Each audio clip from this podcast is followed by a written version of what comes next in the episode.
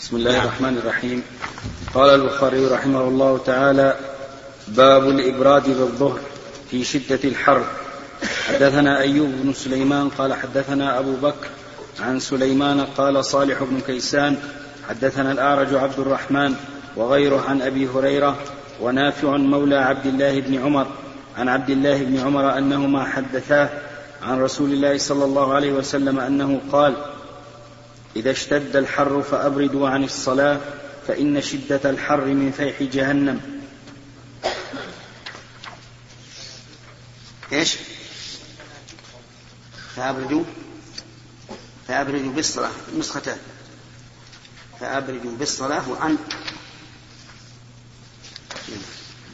حدثنا ابن بشار قال حدثنا غندر قال حدثنا شعبة عن المهاجر أبي الحسن أنه سمع زيد بن وهب عن أبي ذر أنه قال أذن مؤذن النبي صلى الله عليه وسلم الظهر فقال أبرد أبرد أو قال انتظر انتظر.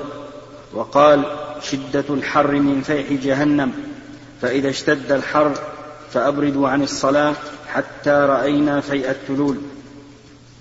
حدثنا علي بن عبد الله قال حدثنا سفيان قال حفظناه من الزهري عن سعيد بن المسيب عن أبي هريرة عن النبي صلى الله عليه وسلم أنه قال إذا اشتد الحر فأبردوا بالصلاة فإن شدة الحر من فيح جهنم.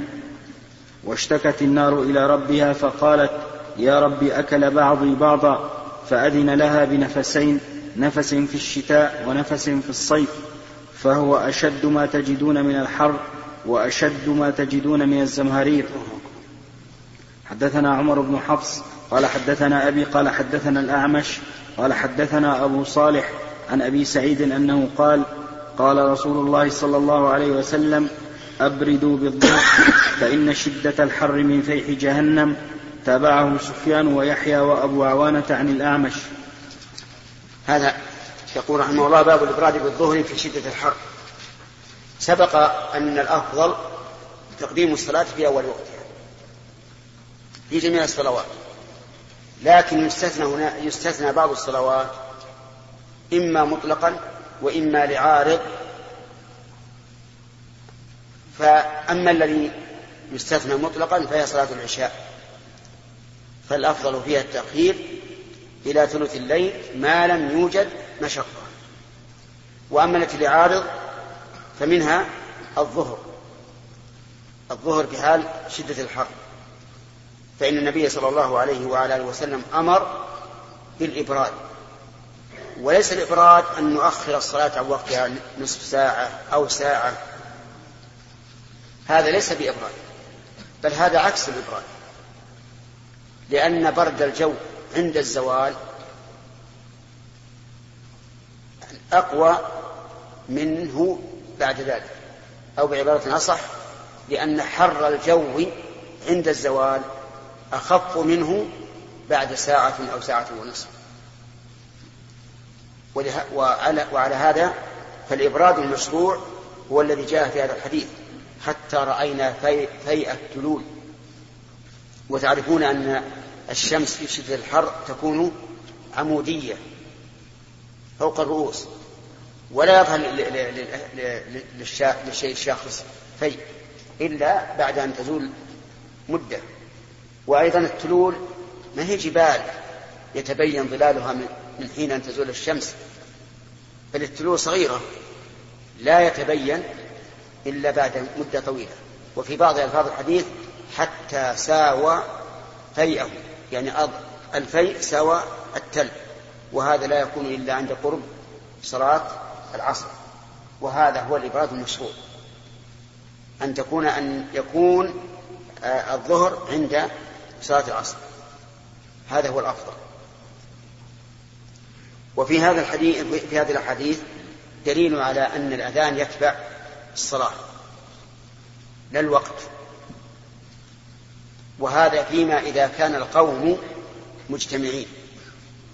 فإنه لا يؤذن لهم في أول وقت يؤذن لهم إذا أرادوا إيش؟ إذا أرادوا أن يصلوا. وإلا لكان الرسول عليه الصلاة والسلام لم يأمر بالانتظار. أما إذا كان الإنسان في بلد فإنه وإن كانوا يريدون أن يؤخروا الصلاة فليؤذنوا في أول الوقت من أجل من كان في في البيوت ممن لا يصلي حتى يصلي في أول الوقت. وفي هذا الحديث أيضا إشارة إلى أن الأذان تبع الإمام.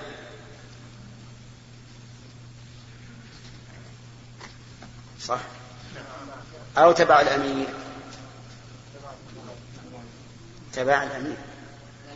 تبع الأمير. لأن الرسول عليه الصلاة والسلام في هذا في هذا السفر أميرهم فهو تبع الأمير.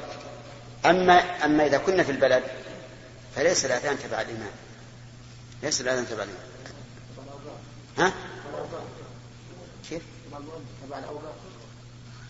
تبع المؤذن. هو الذي يتولاه. وليس للإمام سلطة عليه. الإمام له سلطة على الإقامة. لا يقيم مؤذن قبل أن يأتي الإمام ويأذن بالإقامة. أما الأذان فهو من مسؤولية المؤذن. وفي هذا الحديث دليل على أن الجمادات لها إحساس. لقوله اشتكت النار إلى ربها. فقالت يا رب أكل بعضي بعضا. من شدة الحر وشدة البرد. فأذن الله لها أن تتنفس في الشتاء وتتنفس في الصيف. تتنفس في الصيف ليخرج منها أو يخف عليها الحر. وفي الشتاء ليخف عليها البرد. وعلى هذا فأشد ما نجد من الحر يكون من فيح جهنم. وأشد ما يكون من زمهرير من زمهرير جهنم. فإن قال قائل هذا مشكل حسب الواقع. لأن لأن من المعروف أن سبب البرودة في الشتاء هو بعد الشمس عن مسامة الرؤوس وأنها تتجه إلى الأرض على جانب بخلاف الحر فيقال هذا سبب حسي لكن هناك سبب وراء ذلك وهو السبب الشرعي الذي لا يترك إلا إلا بالوحي. ولا يمكن نعم. ولا مناقضة أن يكون الحر الشديد الذي سببه أن الشمس تكون على الرؤوس أيضا يؤذن للنار أن تتنفس فيزداد حر الشمس وكذلك بالنسبة للبرد. الشمس تميل إلى الجنوب ويكون الجو باردا بسبب بسبب بعدها عن مسامة الرؤوس ولا مانع من أن الله تعالى يأذن للنار بأن يخرج منها شيء من الزمهرير يبرد الجو. فيجتمع في هذا السبب الشرعي المدرك بالوحي والسبب الحسي المدرك بالحس. ونظير هذا الكسوف والخسوف. الكسوف معروف السبب والخسوف معروف سبب. سبب خسوف القمر حيلولة الأرض بينه وبين الشمس. ولهذا لا يكون إلا في, المقابلة. يعني لا يمكن يقع خسوف القمر إلا إذا قابل جرمه جرم الشمس. وذلك في ليالي الإبدار حيث يكون هو في المشرق وهي في المغرب أو هو في المغرب وهي في المشرق. وأما الكسوف فسببه حيلولة القمر بين الشمس والأرض. ولهذا لا يكون إلا في الوقت الذي يمكن أن يتقارب جرما النيرين وذلك في التاسع والعشرين أو الثلاثين أو الثامن والعشرين. هذا أمر معروف مدرك بالحساب. لكن السبب الشرعي الذي أعترفه بالوحي هو أن الله يخوف به ما العباد ولا مانع من أن يجتمع السببان الحسي والشرعي. لكن من ضاق بالشرع من ضاق ذرعا بالشرعي قال هذا مخالف للواقع ولا ولا نصدق به. ومن غال في إثبات الشرع قال لا عبرة بهذه الأسباب الطبيعية. ولهذا قالوا يمكن أن يكسف الشمس القمر في ليلة العاشر من الشهر. وبنوا على ذلك أنه لو كسف القمر لو كسف القمر قبل الدفع من عرفة. فهل يدفع؟ لأن السنة المبادرة بالدفع بعد غروب الشمس. أو يصلي الكسوف ثم يدفع. قالوا يصلي الكسوف ثم يدفع. لكن نقول هذا لا يمكن. هذا لا يمكن.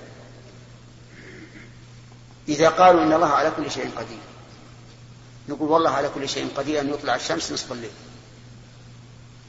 وهل يمكن عادة أن تخرج الشمس نصف الليل؟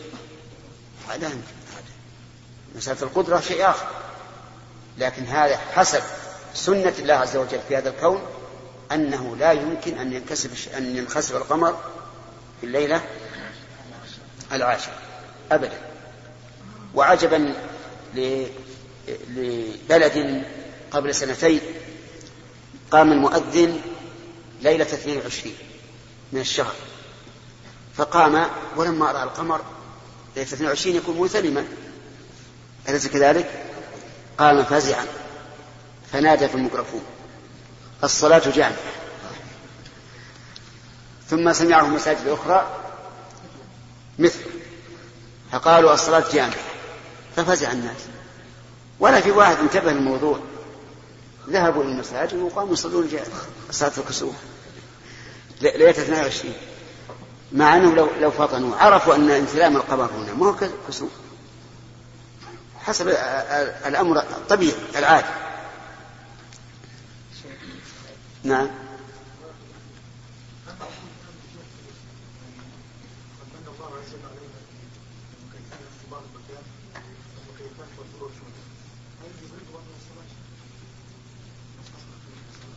أي نعم. ما تقولون في هذا السؤال؟ يقول الآن الناس مبردين. حتى لو صلوا الظهر لوقته لأن البيوت فيها مكيفات والمساجد فيها مكيفات والسيارات فيها مكيفات. فهل نقول إذا انتفت العلة انتفى المعلول؟ نعم. أو نقول هذا متيسر لبعض الناس وبعض الناس ما تيسر له. بعض الناس ما عنده مكيفات. بعض المساجد في القرى ما عنده مكيفات. نعم. نقول الحكم يدور مع العلة لكن هذه فيها ثقل علي. أن أحكم بها. لكن لو أورد علينا عمل الناس اليوم حيث لا يبردون فالجواب عن هذا أن يقال إن عدم إبرادهم أرفق بهم. عدم الإبراد أرفق مع خفة الحر في الوقت الحاضر كما قال الأخ مكتوب بما يسر علينا من المكيفات وغيره. وإنما كان أيسر لأن أكثر الناس الآن مشتغلون في دراسة وفي وظائف.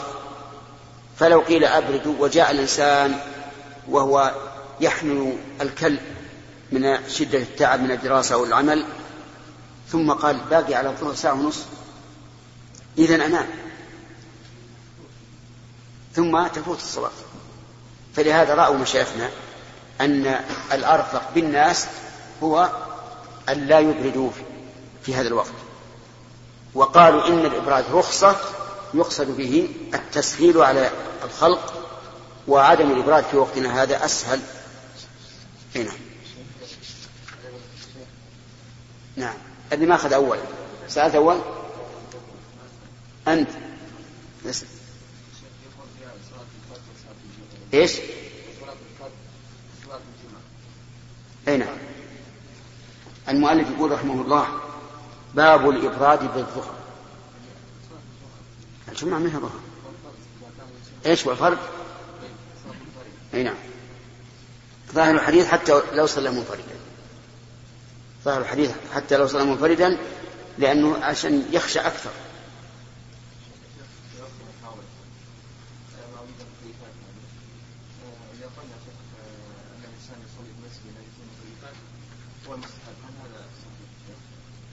كيف؟ يعني إذا كان هناك مسجدان. أحدهما المكيفات والآخر مكيفات هل نقول أن المستحب يصلي في أيه أيهما أخشى له؟ مسجد مكيف ومسجد غير مكيف أيهما أخشى له؟ أسألك أيهما أخشى؟ ما يخالف قل هذا الرجل يقول أخشى علي إذا كنت في مسجد قديم ليس فيه مكيفات أخشى عليه نقول صلي في هذا المسجد القديم. الثاني قال لا أنا لا أطيق الحر ولا يمكن أن أخشع في صلاتي بهذا الحر. والمكيف يريحني ماذا نقول؟ نصلي في المكيف. كيف؟ إلا الإفراد يعود إلى أن تسأل عن, عن العموم.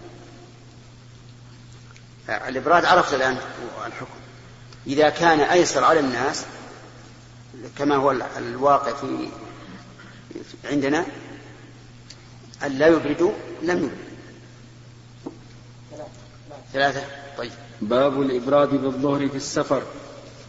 حدثنا آدم بن أبي إياس قال حدثنا شعبة قال حدثنا مهاجر أبو الحسن مولى لبني تيم الله قال سمعت زيد بن وهب عن أبي ذر الغفاري قال كنا مع النبي صلى الله عليه وسلم في سفر فأراد المؤذن أن يؤذن للظهر فقال النبي صلى الله عليه وسلم أبرد ثم أراد أن يؤذن فقال له أبرد حتى رأينا فيء التلول فقال النبي صلى الله عليه وسلم إن شدة الحر من فيح جهنم فإذا اشتد الحر فأبردوا بالصلاة.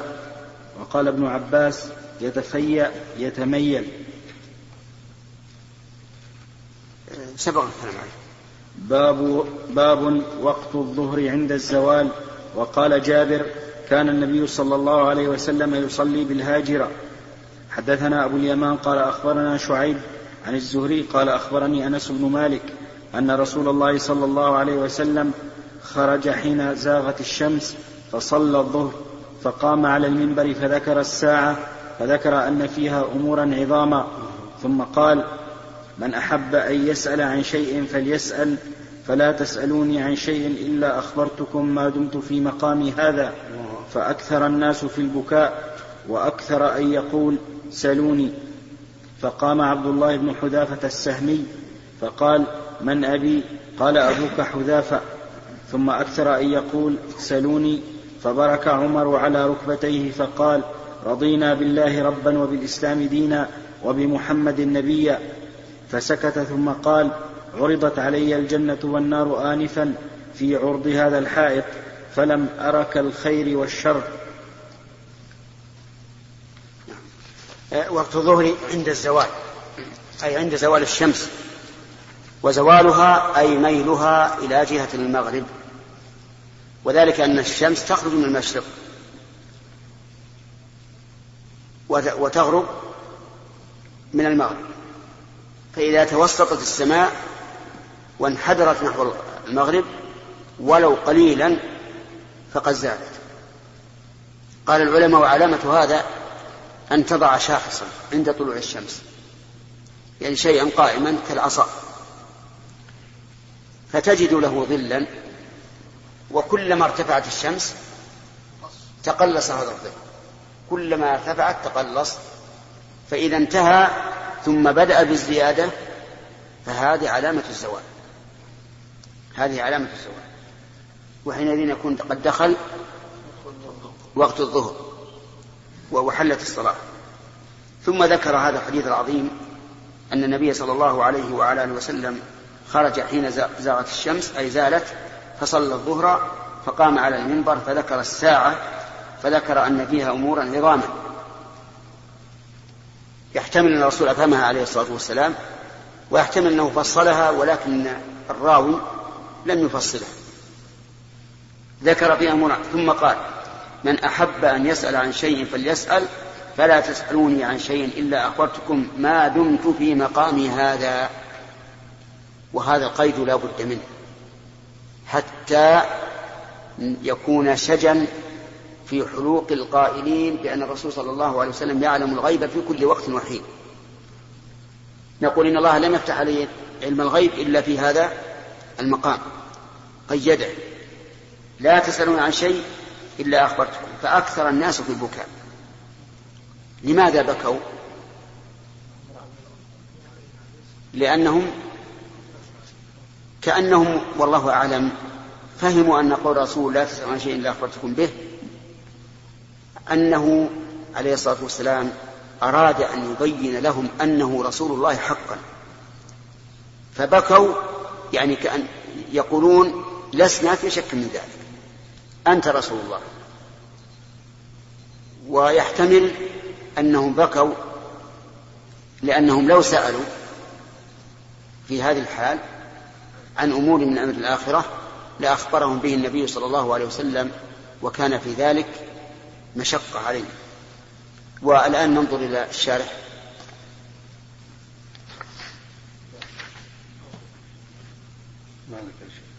لا لا. أبد. فأكثر الناس في البكاء. ما قاله سبحان الله. هذا ليش؟ إلى وين؟ قدام ولا ورا؟ ها؟ طيب هنا ذكر خوف من إيش؟ إنما كان بكاؤهم خوفا من نزول عذاب لغضبه عليه الصلاة والسلام وما كان ينزل على الأمم انزلت به على الأنبياء عليهم السلام. نعم هذا الوجه قريب مما ذكرناه اولا أنهم فهموا أن الرسول عليه الصلاة والسلام يخشى أن يكونوا قد شكوا في هذا الأمر ف ومعلوم أنهم إذا شكوا صار هذا الشك سببا لنزول العذاب. فأراد الرسول عليه الصلاة, عليه الصلاة والسلام أن يطلب منهم أن يسألوا عن كل شيء فيخبرهم. ليتبين بذلك أنه رسول يوحى إليه صلى الله عليه وسلم. وفي قوله أكثر أن يقول سلون فقام عبد الله بن حذافة فقال من أبي؟ قال أبوك حذافة. وإنما سأل ذلك كأنه رضي الله عنه يسمع من الناس شيئا لا ينبغي في أنه أي عبد الله أبو ليس له أب أو ما أشبه ذلك. فأراد أن يبين للناس أن أن أباه هو حذافة المعروف. ثم فضل. ثم قال ثم أكثر أن يقول سولون فبارك عمر على ركبتيه فقال رضينا بالله ربا وبالإسلام دينا وبمحمد نبيا وهذا يشير إلى ما ذكرناه أولا لما أكثر أن يقول برك على ركبتيه. ولعله رضي الله عنه كان قبل ذلك ليس بارك إما متردعا أو غير هذا. والبروك على الركبتين يدل على تحفز المرء. لا سيما إن تطاول ورفع ظهره وقال بصوت مرتفع ما ذكره عمر رضي الله عنه. يقول رضينا بالله ربا. رضينا بالله ربا وإذا رضينا به ربا رضينا بأحكامه الشرعية وأحكامه القدرية. الثاني يقول وبالإسلام دينا. الإسلام له معنيان معنى عام ومعنى خاص. فالإسلام بالمعنى العام هو الاستسلام لله تعالى بما شرع وفي كل شريعة بحسبها. فالمتبعون لعيسى حين كانت شريعته قائمة يقال إنهم مسلمون. قال الحواريون نعم. نحن أنصار الله. وقالوا آمنا بالله واشهد بأننا مسلمون؟ وكذلك قال قوم موسى. قالوا ربنا قالوا على الله توكلنا قال قال موسى لهم فعلى الله توكلوا إن كنتم مسلمين. وكذلك قال إبراهيم وكذلك قال يعقوب ووصى بها إبراهيم بنيه ويعقوب يا بني أن الله اصطفى لكم الدين فلا تموتن إلا وأنتم مسلمون.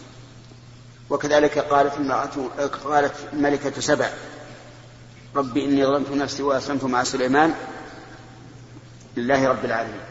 أما بعد بعثة الرسول عليه الصلاة والسلام فإن الإسلام صار له معنى خاص وهو شريعة النبي صلى الله عليه وسلم لا غير فما سواها ليس بدين مرضي عند الله. قال الله تبارك وتعالى ومن يبتغي غير الإسلام دينا فلن يقبل منه. وكون بعض الضعفاء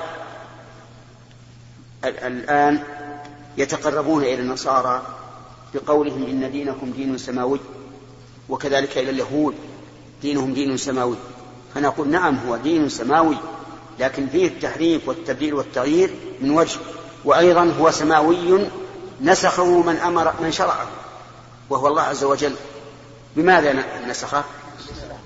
ببعثة الرسول عليه الصلاة والسلام. فإذا الدين السماوي الذي يرتضيه الله هو دين الإسلام. ثم قال عرضت علي الجنة والنار آنفا في عرض هذا الحال. من عرضها؟ الله عز وجل. ويجب علينا أن نؤمن بذلك كما سمعنا ولا نقول كيف تكون الجنة والنار في عرض الحائط ونحن لم نراها. والجنة عرضها السماوات والأرض كيف تكون في عرض الحائط؟ والنار في أسفل السافلين كيف تكون في عرض الحائط؟ نقول لا يحل لنا أن نورد هذه الإرادات من الذي أخبرنا؟ الرسول عليه الصلاة والسلام نقول سمعنا وصدقنا وآمنا سواء أدركت عقولنا هذا أم لم أم لم تدرك. ونحن نشاهد الآن ولا نقول ذلك على سبيل المماثلة لكن على سبيل التقريب. تجدون في شاشة التلفزيون سورة الطائر. أليس كذلك؟ سورة الرجال. نعم. ولو كان التلفزيون من أصغر ما يكون. ظهرت التلفزيونات الآن على قدر راحة اليد كبر اليد. وتشوف ما, ما, ما تراه في التلفزيون الكبير. لا, لا هذا وهو, وهو من صنع من؟ صنع البشر. فكيف بقدرة الخالق عز وجل؟ ونحن نقول هذا لا على, لا على سبيل المماثلة ولكن على سبيل التقريب.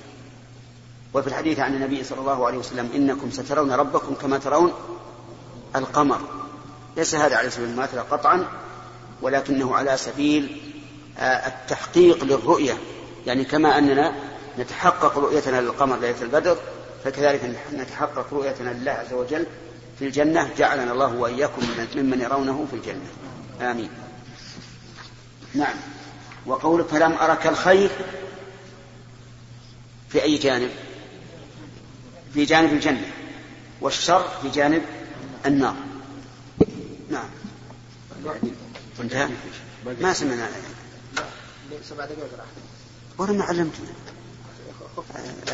أنا سمعت الآن ساعة؟ سبحان الله. مدلسون. سمح إي نعم. لكن إن شاء الله تعالى الدرس القادم من قبل أن نبدأ كل واحد منكم يكتب السؤال اللي عنده اشكال إن شاء الله تعالى للدرس القادم. إلا إذا سمحت. والقارئ؟ ها؟ كيف؟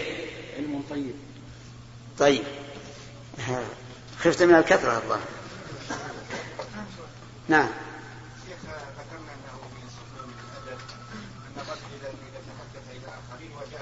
نعم. إذا؟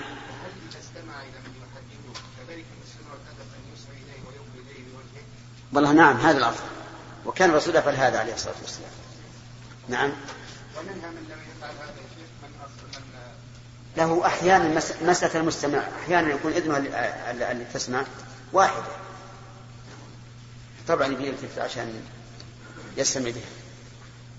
نعم. الشيخ متيقن بالزيارة ولم أسمع واحدة في الإمام.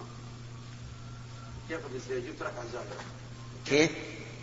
متيقن بالزيادة وش هو متيقن بالزيادة؟ ست ركعة زيادة ليش؟ أنت عمدت الزيادة. ها؟ رجعت؟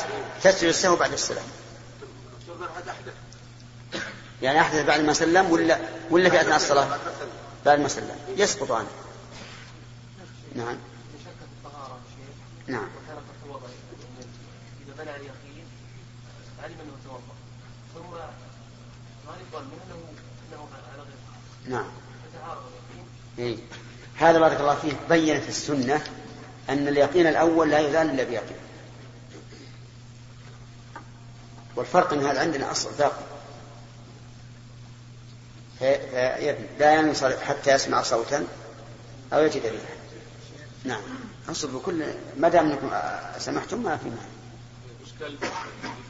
نعم. قلنا انه يجب تفكير الناس إذا لم يكن مساويا إذا كان ثم السله والصيام نعم. والأكل والشرب والأكل والشرب والصيام ان يسقط النسيان لا ما يسقط.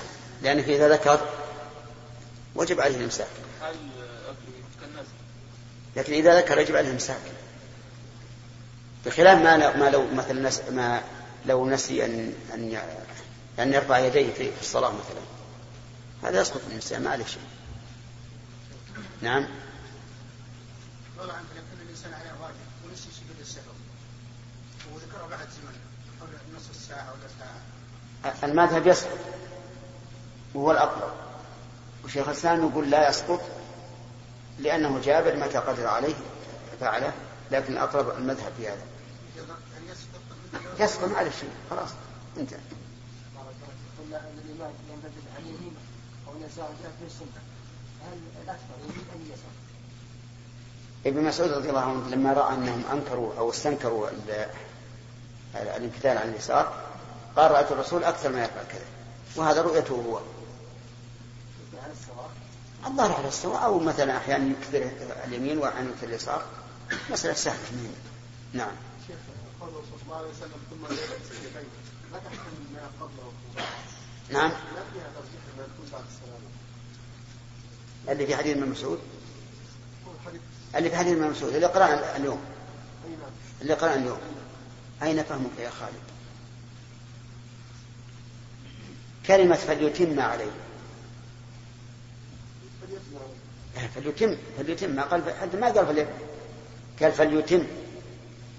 ولا تتم صلاة الله بالتسليم. أليس كذلك؟ طيب. فؤاد؟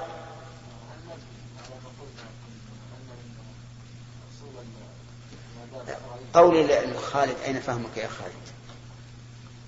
توبيخ ولا مدح؟ لا لا نعم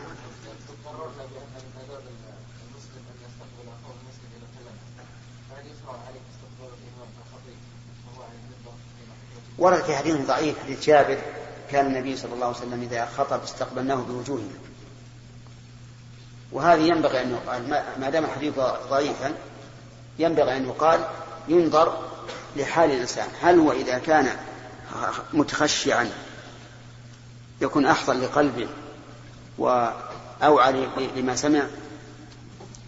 أو إنه إذا كان يشاهد الخطيب صار أوعى لما يقول فليتبعه وما معنى قول جابر الصحيحين جلس النبي صلى الله عليه وسلم على المنبر وجلسنا حوله نعم. هذا؟ في غير الجملة. وهذا يعني مثلا لو, لو قام خطيبا في مناسبة من المناسبات فالأفضل أن يكون حوله. نعم. الظاهر انهم يبغى ياخذون كل شيء يا مصطفى. سمع. أقول سهونا عن السهو يا الله.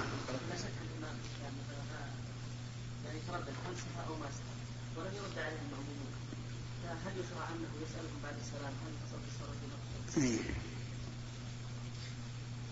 ما تقولون في هذه المسألة؟ يقول الإمام شك هل زاد أو نقص فهل يسأل المأمومين إذا إذا سلم هل زدنا أو نقصنا؟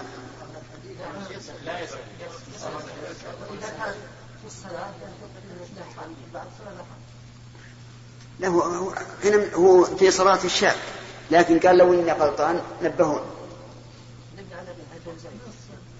نعم. لا يسأل لأنه لو لو نسي الظاهر هو الأصل الأصل أنهم منتبهون. الأصل أنهم منتبهون وأنه لو أخطأ لنبهوه. مع أن أنه حتى المأمومون يرد عليهم ما يرد على الإمام من السهو. نعم؟ وكثير من من المأمومين مرة يخلي الأمر كله على الإمام.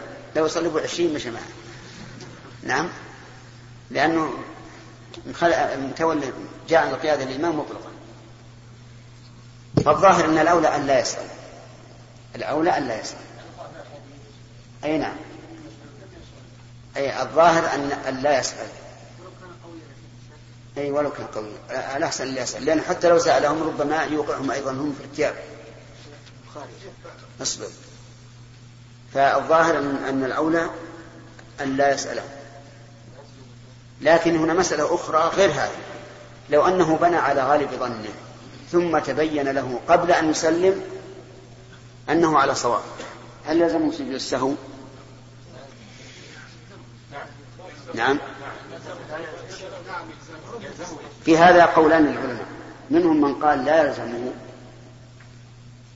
لأنه تبين له أنه لا سهو ولا زيادة ولا نقص. ومنهم من قال إنه يلزمه لأنه أدى جزءا من صلاته مترددا فيه هل هو زائد أو غير زائد. فمن أجل هذا التردد يسجد للسهو جبرا لها.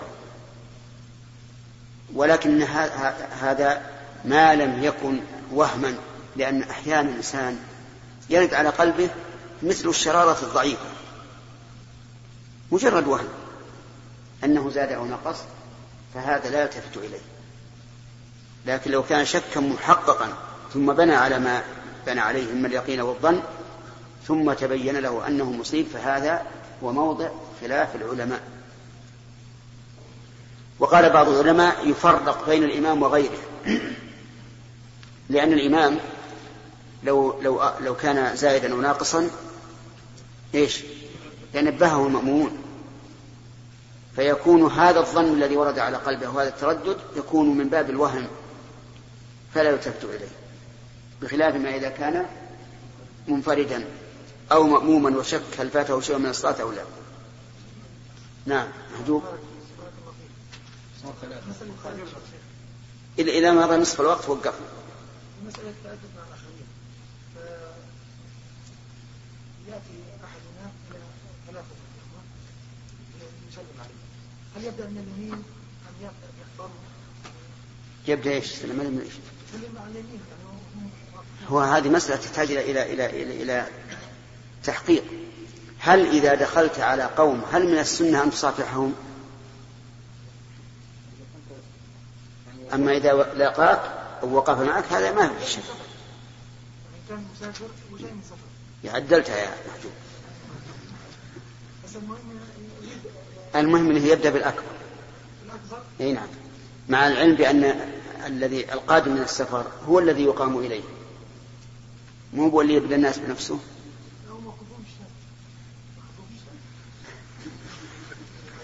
جالسين بالشارع.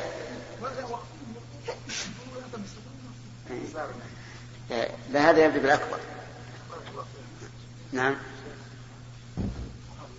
هل يأكل السكت عن الإمام إذا أخطأ في الصلاة قراءة؟ إيه، هذا فيه فيه تفصيل. إذا كان مما يحيل المعنى فهو يأثم وإذا كان مما لا يحيله فلا يأثم. طرف. بعض الناس يقول من سبق شيخ الاسلام ابن تيميه رحمه الله تعالى في قول الوجوب في سجود السهو نعم الائمه الاربعه كلهم يتفقون ان انه لا باس من سجد قبل السلام أو بعد السلام فيقول من سبق شيخ الاسلام أي نعم سبقه الرسول عليه الصلاة والسلام. أمر بذلك وقال الله تعالى فليحذر الذين يخالفون عن أمره أن تصيبهم فتنة أو يصيبهم عذاب أليم. ولو فتشت لوجدت من يرى ذلك. نعم. نصف طيب هذا آخر واحد قام من التشهد الأول ثم الركعة الثالثة جلس للتشهد وقام وافتتح فترك النسك كيف؟ إذا قام من التشهد الأول ولم يجلس ثم في الركعة الثالثة جلس للتشهد ثم قام وافتتح فمضى مسجد السهو إيه.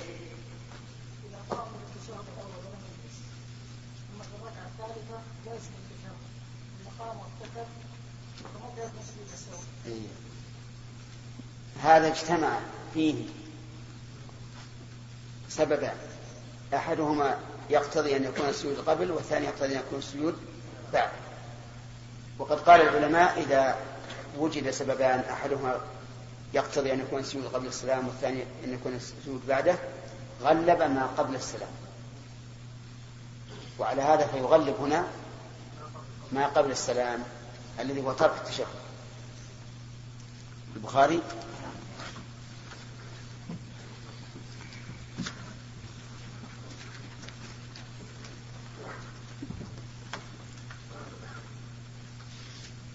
بسم الله الرحمن الرحيم. قال البخاري رحمه الله تعالى في باب وقت الظهر. حدثنا حفص بن عمر قال حدثنا شعبة عن أبي المنهال عن أبي برزة قال كان النبي صلى الله عليه وسلم يصلي الصبح وأحدنا يعرف جليسه ويقرأ فيها ما بين الستين إلى المئة ويصلي الظهر إذا زالت الشمس والعصر وأحدنا والعصر وأحدنا يذهب إلى أقصى المدينة رجع والشمس حية ونسيت ما قال في المغرب ولا يبالي بتأخير العشاء إلى ثلث الليل. ثم قال إلى شطر الليل. وقال معاذ قال شعبة ثم لقيته مرة فقال أو ثلث الليل. تردد. تردد من من؟ من أبي المنهال لأن شعبة يقول لقيته مرة وشعبة هو الذي روى عنه. وعلى كل حال في هذا الحديث دليل على أن النبي صلى الله عليه وعلى آله وسلم يبادر بصلاة الصبح. لأنه يقرأ ما بين الستين والمئة ويذهب يصلي وأحدنا يعرفه جليسا وفي ذلك الوقت ليس هناك مصابيح فلا يعرفه إلا بعد ارتفاع النهار أي ارتفاع الصبح. لكن لو قال قائل ألا يدل هذا على تأخير صلاة الفجر؟ قلنا ربما لكن قوله أحدنا يعرف جليسه ويريد أن هذا غاية ما ينتهي إليه ما تنتهي إليه الصلاة. ومعرفة الجليس وقد قرأ ما بين الستين إلى المئة تدل على أنه يبادر وأيضا في هذا الحديث أنه يصلي الظهر إذا زالت الشمس. فما هو علامة زوالها؟ نقول علامة زوالها بالساعات أن تنصف ما بين طلوعها وغروبها. فالنصف هو الزوال. فمثلا إذا قدرنا أنها تخرج في التوقيت العربي الساعة الثانية عشرة. وتغرب الساعة الثانية عشرة. متى يكون وقت الزوال؟ السادسة. يكون وقت الزوال السادسة. وهل مجر وإنما قلنا بذلك لأن زوالها هو انتصافها في السماء. وقطعها ما, ما قبل الزوال وما بعد الزوال. على حد سواء. أما أما بالنسبة للظل فإن علامة زوالها أن يبدأ بالزيادة. أن يبدأ بالزيادة. وذلك أن الشمس إذا إذا طلعت ظهر للشاخص ظل. وكلما ارتفعت نقص الظل. فإذا بدأ بالزيادة أدنى زيادة فهذا هو الزوال فإذا زالت الشمس وجب الظهر العصر بين في هذا الحديث أنه كان يبادر بها فيرجع الراجع إلى رحله أي إلى أهله في أقصى المدينة والشمس حية. وهذا قطعا إنما يكون في أيام الصيف. مع طول وقت العصر. ثم إن المدينة في ذلك الوقت ليست كالمدينة في اليوم في هذه المسافات الطويلة بل هي يعني قليلة قليلة المباني وليست متباعدة. وفي هذا الحديث أيضا آه، أن الأفضل تأخير صلاة العشاء. إلى متى؟ إلى ثلث الليل ولا تخرج عن نصف الليل. ولكن إذا كان الأرفق بالناس أن يقدمها قدمها. لحديث جابر رضي الله عنه قال العشاء أحيانا وأحيانا إذا رآهم اجتمعوا عجل وإذا رآهم أبطأوا أخرها. نعم.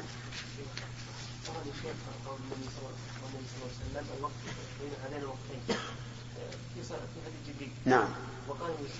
قال الصلاة ما بين هذين الوقتين وقال وسلم وقت العشاء إلى إلى نصف الليل. نعم. كيف؟ بين هذين وقت أي ماذا متى صلاها بعد جبريل؟ أي نعم. هذا ابتداء هذا ابتداء الوقت الاختياري الأفضل يعني. إلى إلى ثلث الليل. فإذا جاءنا ما يدل على أنه يمتد إلى نصف الليل أخذنا به. لأنه زيادة. لا لا. إلى نصف الليل بغير الضروره لكن لا تؤخر عن نصف الليل. نعم. شيخ بارك الله فيكم. كثر الكلام عن أن اذان الفجر يؤدي